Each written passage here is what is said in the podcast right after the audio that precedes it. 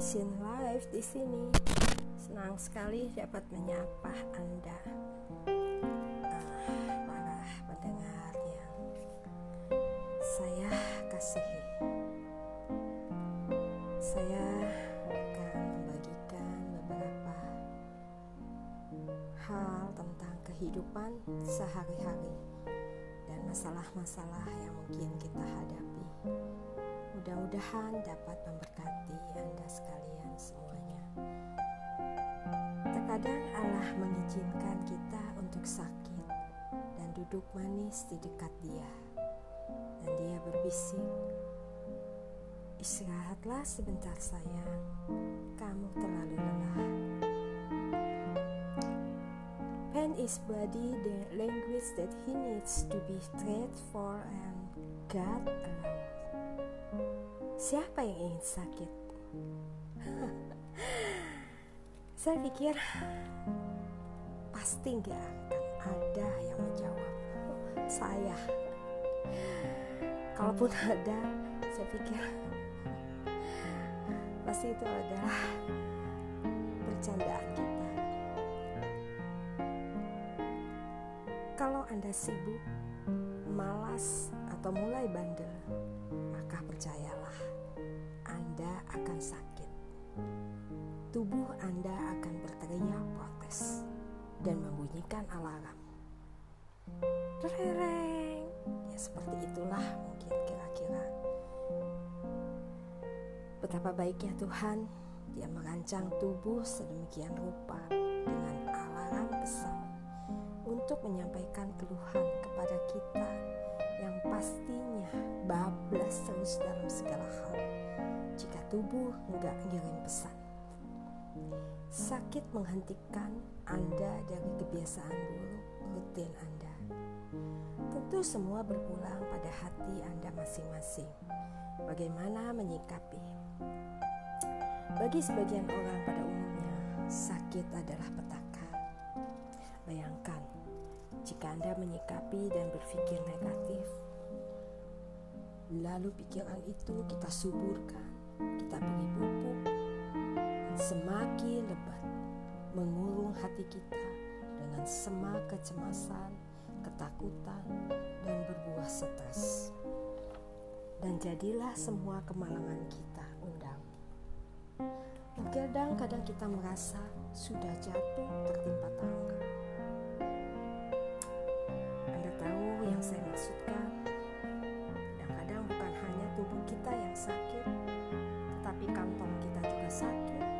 Seluruh anggota keluarga kita juga stres. Dan kita semuanya merasa begitu tertekan. Jika sudah begitu, jangan berharap si untung datang. Baru-baru ini saya baru saja menjalani proses pengobatan untuk penyembuhan penyakit menahun saya yang selama ini saya biarkan mengendap di dalam tubuh saya berulah setiap beberapa periodik. Siklus yang benar-benar menyiksa seperti vampir haus darah yang menjengkelkan membuat saya terbelenggu jika dia datang. Seluruh darah di tubuh saya nyaris habis menyisakan tubuh yang lemas,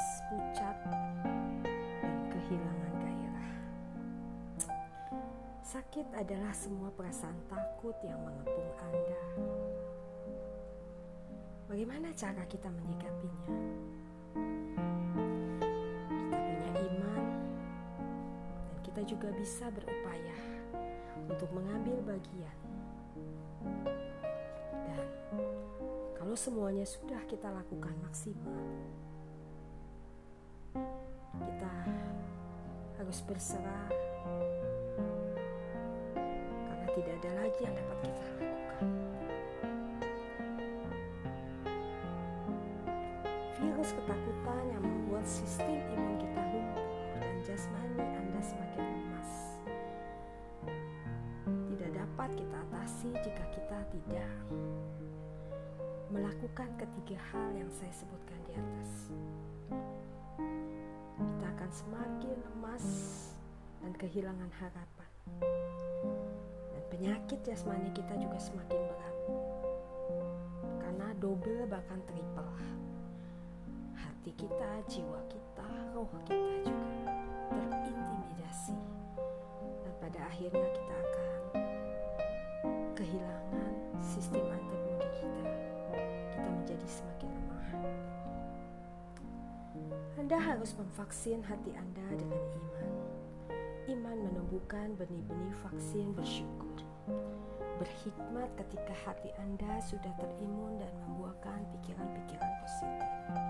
Otomatis antibodi jasmani Anda akan kuat dan melawan serangan penyakit. Kesehatan Anda mampu mengalahkan virus ketakutan ketika Anda sakit. That's me. Hati yang sehat adalah hati di mana bunga-bunga bersyukur bermekaran.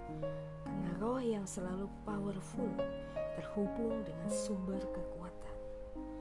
Itu sama dengan Anda selalu memastikan baterai handphone Anda terisi dengan membangun hubungan dengan Tuhan. Ada banyak riset ilmiah yang membuktikan bahwa penyakit jasmani berawal dari ketidaksehatan jiwa. Gangguan pikiran sangat berpengaruh. Sebaliknya, banyak tertawa dari pikiran positif itu sangat menyehatkan. Kesehatan berbeda dengan maut. Itu benar. Kesehatan mutlak menjadi bagian kita. Dan jangan Anda pernah berpikir Tuhan yang harus membersihkan gigi Anda, mencabut rokok dari bibir Anda, atau bahkan menjahit mulut Anda ketika Anda kalap memakan semua jenis hidangan di pesta perkawinan.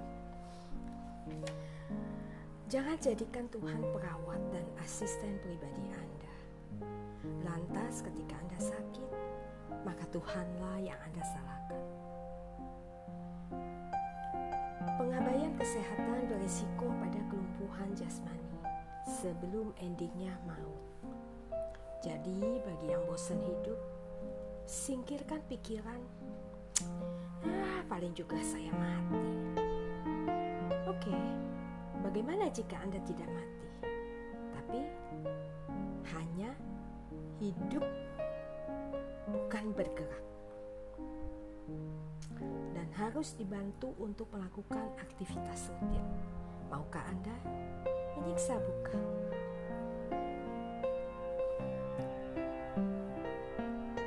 Bukankah menjaga kesehatan, pola makan, pola tidur, berolahraga adalah bagian Anda? Gaya hidup sehat harus Anda mulai biasakan. Bukan hanya pada jasmani Anda, bahkan pikiran Anda harus distimulus. Jika Anda malas berpikir, kemampuan kognitif Anda menurun dan kita mudah terserang penyakit pikun dini. Demensia, Alzheimer. Jika Anda berpikir buruk dan acuh, jasmani juga hidup Anda akan berakhir buruk. Right? Karena pikiran buruk akan mengeluarkan kebiasaan dan keputusan pilihan-pilihan yang buruk. Jika Tuhan sudah memberikan modal awal yang baik dan sehat, seluruh organ tubuh jasmani kita dari awal diberikan kesehatan sejak kita lahir dan bertumbuh. Bukankah tugas Anda yang menerima warisan untuk menjaganya dengan baik? Bukannya menghamburkan kesehatan. Lantas ketika tubuh Anda drop, Anda merasa perbuatan atau ujian Tuhan. Anda menangis dan bertanya pada Tuhan, Tuhan, mengapa saya sakit? Jika Anda sudah gagal menjaga warisan tubuh Anda, jangan lagi merengek, apalagi merasa malang. Bertanggung jawablah dengan upayakan untuk kesembuhan. Sadarilah dan ubah gaya hidup Anda. Dan berjanjilah, kemudian berserah dan percaya bahwa Tuhan akan menolong dan memilihkan jalanan terbaik bagi Anda ketika Anda sudah menyadari dan mau merubah gaya hidup Anda. Itulah mengapa Tuhan memberikan alarm sakit pada tubuh sebagai bahasa tubuh untuk menyatakan bahwa tubuh perlu dirawat. Seperti seolah-olah Tuhan berbisik lembut pada Anda persis di telinga Anda menyentuh jiwa dan roh Anda. Nah istirahat dulu ya. Ketika dia melihat Anda lelah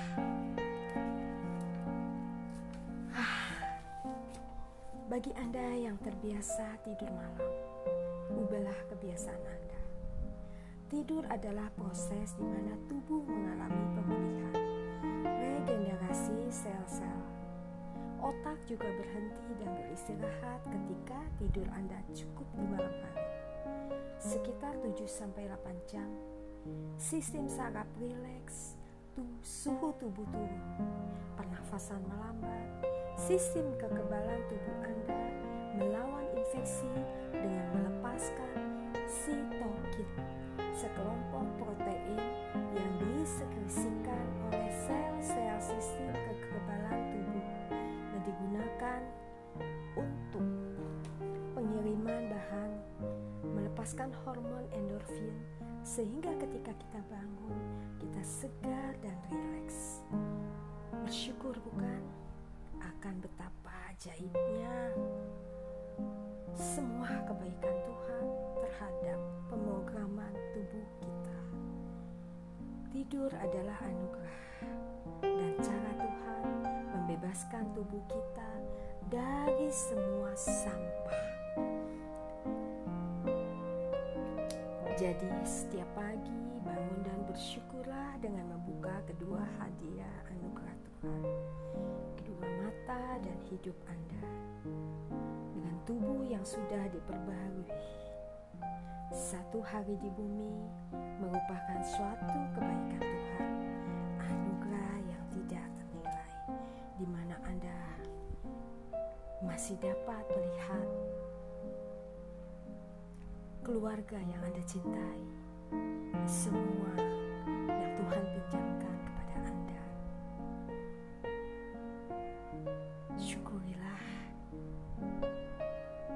Memiliki hidup adalah berharga dan hadiah terbaik dari Tuhan. Tetapi menghargai hidup adalah kebaikan setiap orang terhadap dirinya dan hadiah terbaik bagi dirinya sendiri.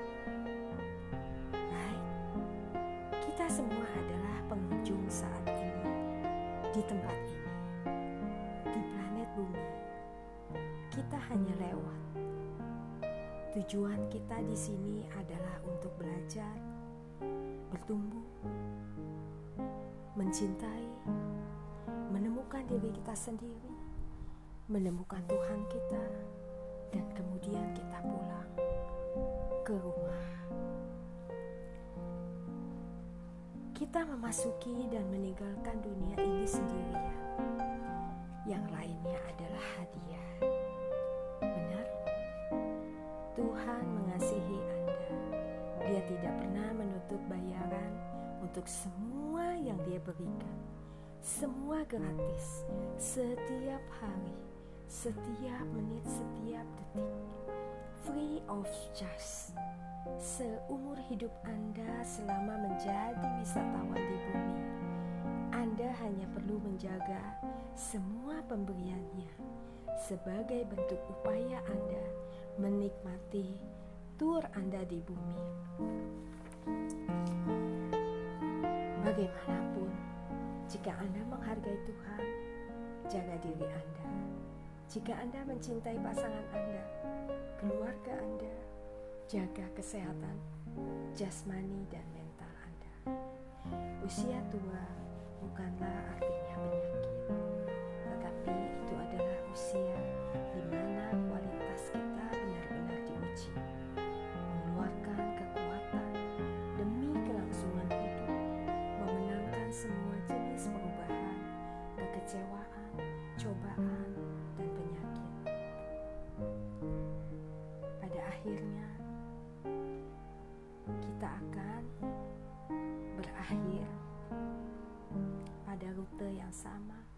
halte yang sama. Yang membedakan adalah menang atau kalah, kedamaian atau kehancuran. Itulah warisan yang kita tinggalkan pada keluarga tercinta kita. Selama